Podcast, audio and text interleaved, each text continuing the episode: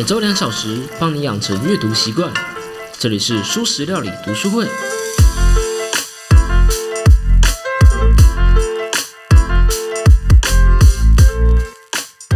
常听到有人说，婚姻是爱情的坟墓。当两人之间已经没有爱，离婚又非常困难时，你有没有考虑卖掉对方？Hello，大家好，我是主角小 P。不知道当你看到今天的标题的时候，你心中有没有一种三小？你认真的吗？我相信，不管你是不是女权主义者啊，对于把人当成货物转卖，都会感觉非常不舒服吧。在一八零七年的时候啊，英国国会就已经废除了奴隶贩卖法案这件事情了。但是从那个时候起，明明贩卖奴隶在英国境内已经是违法的了，可是到了十九世纪末。妻子拍卖仍然在英国举行着，而且更令人惊讶的是，那些被拍卖的妻子竟然还蛮开心的。今天呢，让我们暂时放下雨果的那一本书，来介绍这本《What the Fuck》一趟不可思议的经济学之旅。作者呢是彼得里森。彼得里森啊，他是一个美国乔治梅森大学的一个经济学教授。小 P 我自己是蛮喜欢这本书的啊，它不像是嗯小 P 我自己的节目一样有点干，作者会带领我们像在博物馆探险一样，用一个一个的故事来说一些荒谬行为。这本书可以满足我们的好奇心，也满足我们的求知欲。你会知道很多稀奇古怪的故事，可是那还不够，更有趣的是，那一些我们看起来非常荒谬的行为，其实是那一群人解决问题的方法。像是靠上帝来判断是有罪还是无罪，吉普赛人用迷信来预防犯罪，用诅咒来保护财产，还有甚至是让蝗虫和田鼠上法庭之类的荒谬事情。当然，还有我们今天的主题——拍卖妻子。在十八世纪初到十九世纪末的英国啊，劳工阶级的夫妻会把另一半卖给出价最高的投标者。听起来这应该是一个非常见不得人的私下交易，毕竟这是贩卖人口啊！这种事情怎么想都不能光明正大的，对吧？但是正好相反，拍卖流程是这样的：首先呢，要大肆宣传，丈夫可能会到街上一边摇铃啊，一边宣告拍卖会的地点和时间，像这样：呃，一位女士即将要被拍卖，在市场，今天下午四点钟。像这样大声叫叫唤，那如果这个丈夫稍微有点钱呢，可能还会在当地的报纸去下广告。通常啊，妻子拍卖会是一件大事，所以在当天会聚集上百上千人的参加。那接着呢，拍卖会就开始了。二十块起标，二十块，二十块。那边的市价男士出价二十五，二十五，二十五哦，三十。什么？后面的那个先生出价一百元啊，成交了。这个心情大概是这样子。如果你有去看过什么呃鱼市场啊之类的，那时候的那个叫唤大概就是这种感觉。接着呢，丈夫就会把钱收下来，把妻子交给出价最高的那个男士，然后妻子就开开心心的跟新老公回家去了。故事就这么顺利的结束了。咦，等等，为什么妻子开开心心的？为什么开心的会是那个被当做二手商品拍卖的妻子呢？这个呢，我们要从英国当时的法律背景说起。如果夫妻两人不再相爱了，该怎么办？我们是现代人嘛，我们会选择离婚。可是，在当时呢，离婚是有钱人才有的特权。在工业革命时代的英国，如果丈夫想要离婚的话，整个流程是长这样子的：首先呢，丈夫要先向教会的法庭申请食宿分离，申请了之后，他们才能分居。接着，丈夫要控诉妻子有外遇，而且还得要证明有通奸的行为。法院判定说：“哦，控诉成功之后，我们才能再跑离婚的手续。”也就是说呢，如果是丈夫单方面的想离婚的话，要经过至少两个门槛：第一，先证明女方有通奸或是危及生命的虐待，才能告上法庭；第二呢，拥有上千英镑。因为整个流程要付昂贵的开庭费用，而当时的工人阶级每周大概只有不到一英镑的薪水吧，上千英镑对他们来说，大概是等于在台北买一间公寓的价格。不过，我们说的是丈夫，如果是妻子想离婚呢？哇，那基本上是有钱都很难办到啊！当时的女子啊，只要一结婚，所有的金钱啊、土地啊，都归丈夫所有了。而且，当时的结婚女子没有签订工作合约的资格，她没有任何收入，她没有任何财产，更不要提拥有上千英镑去上法庭打官司了。从一七零零年到一八五七年这段时间啊。共有三百三十八人试图和另外一半离婚，其中只有八位是女性，而且只有四位成功了。这一百五十七年期间，只有四个女性成功的合法离婚。离婚很贵很难，女性没有权利又没有财产，于是妻子拍卖会就诞生了。这本书的作者彼得·里森用经济学的视角向我们解释说，为什么妻子拍卖其实是一个三赢局面。怎么说呢？我们假设这样子：今天有一对夫妻，他们叫嗯小美和小明。好了，小明不喜欢小美，但是也不到讨厌她。他觉得跟小美在一起的价值大概是五英镑吧。可是小美就受不了了，她厌倦了这段婚姻。她对小明作为丈夫的评价大概是负五英镑，她想要离婚，可是女性要单方面离婚是不可能的，她得要经过小明的同意。那小明就是说，嗯，这样子婚姻再下去对双方都没有好处，所以他就提议说，你只要给我五英镑，我就同意离婚。可是小美已经结婚了，结婚女子的所有财产都归丈夫，她自己是一点钱都没有，所以该怎么办？只能间接交易。他们隔壁家的小华很喜欢小美，小华比小明还要更爱小美。他认为，如果自己能跟小美在一起的话，她的价值至少十英镑。那小美她也更喜欢小华，她觉得小华比现在的这个丈夫好太多了。小华在他眼中是五英镑。小明知道这点之后，于是就提议说：“好吧，小华，你现在给我六英镑买下小美，这样子小明赚了一英镑。”小华赚了四英镑，而小美则获利十英镑。因此，如果大家都获利，大家就都会同意这项提议，买卖就可以顺利的进行。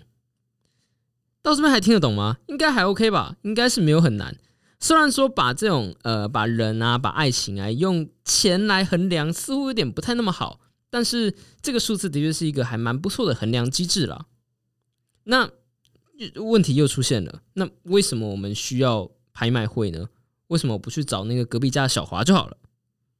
因为不是每一个不开心的夫妻隔壁都住着一个更爱小美的小华嘛。那为了要找到这个小华，人们才会举办一个公开的拍卖会。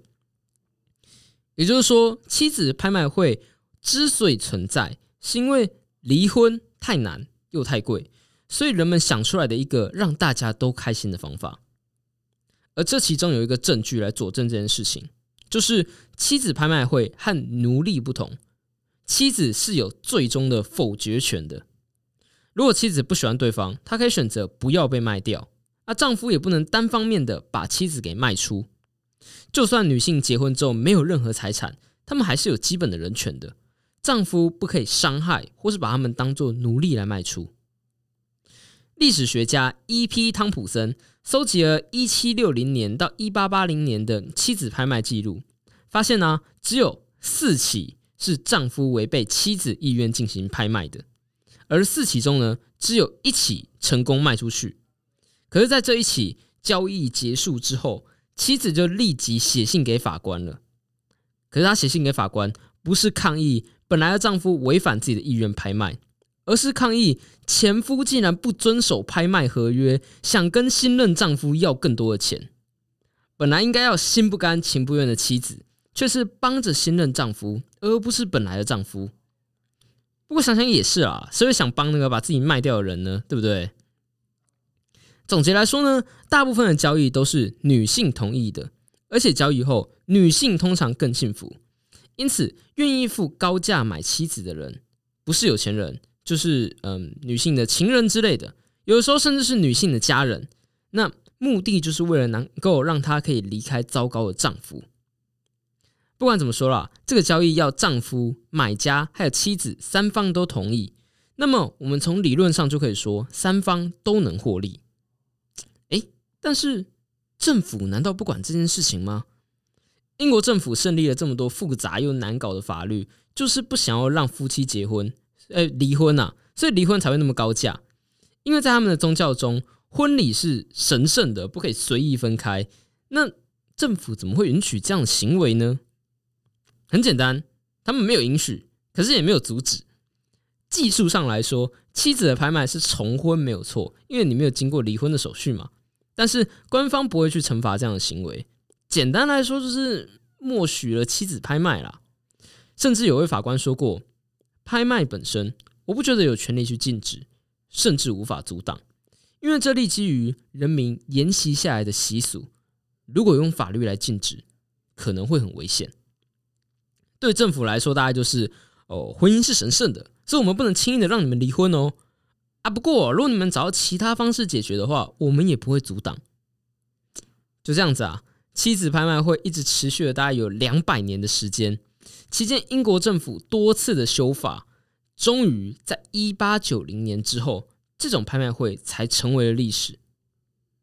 你可能会觉得。政府终于下定决心，明文禁止了这种荒唐的拍卖吧？不，事实上是因为没有必要拍卖了。那时的女性有了财产，而离婚也不再那么昂贵，自然人们就不用再大张旗鼓的拍卖了。我们看似是荒谬的局面，实际上是当事人解决问题的方法。其实那是理性计算的结果。虽然现在已经没有妻子拍卖了，但是有一种交易可以说是现代的妻子拍卖，那就是球员竞标。听起来很悬吧？作者举了一个日本投手的例子，日本的一个天才投手叫做松坂大辅，本来是日本职棒西武士的投手，但是他表现的实在太好了，英国大联盟的几支球队都想要挖角他，而他本人呢，其实也想离开日本加入大联盟。但是运动员和球队之间是有签约的，约没到就离开的话，就要付高额的违约金。那这不是球员负担得起的。为了解决这个情况，美国大联盟和日本职棒就发展出了一种叫做入闸制度的竞标方式。那些想要挖角他的球队啊，可以秘密竞标，帮球员负担他的违约金，接着再和他签约。当年红袜队就以五千一百一十万美元。成功和松坂大辅交涉并签约，红袜队喜获一个新球员，球员也顺利的到大联盟去发展，然后日本职棒也得到一笔可观的收入，三方都是获利者。总之呢，在《花了发》这本书中，还有很多其他有趣的故事在等着你啊！但是我觉得最重要的不是故事本身，而是那个故事背后的原因。为什么小 P 我要挑女性拍卖这个章节出来讲呢？因为我觉得章节最有趣的就是作者他安排了一个女性主义者和说故事的人，也就是作者本人对话。如果这样的一个拍卖会发生在现在，就算你不是女性主义者，也是会站出来在网络上大肆挞伐这样的行为的吧？可是这件事情不是发生在现在啊！妻子拍卖会听起来虽然非常荒谬。但那是那个糟糕的环境下，人们可以做出的最好的选择。你觉得可能是明智未开的恶心行为，实际上是人们为了达成目的的理性判断。我觉得这就像是中国的一个逻辑思维这节目中罗胖说过的一句话：看历史时，你得要看到一种不得已，才算是把历史给看透了。现在啊，现在我们这个社会啊，基本上就是一个批判的年代嘛。早上工作，晚上读书，假日批判。生活中我们会自动的去把我们自己的价值观、自己的逻辑套用到别人身上，而借由网络，我们可以更快的批评别人、评价、评论、留言。在网络上，我们几乎可以说是巴不得立即把我们的声音送到所有人面前。可是，《What the Fuck》这本书就用各种看起来荒谬无理的故事来告诉我们，往往每个人都是尽力了。做出了自己在当下可以做的最好的决定。那在我们轻易的评判他人的做法前，我们是不是应该再想一下？我们是不是应该要换位思考一下，站在对方的角度想想？毕竟大家想要的是批判性思维，而不是轻易下判断，对吧？好啦，这集节目就到这啦。如果喜欢我的节目的话，请订阅、按赞、五星分享我的节目。那我们下期再见啦，拜拜。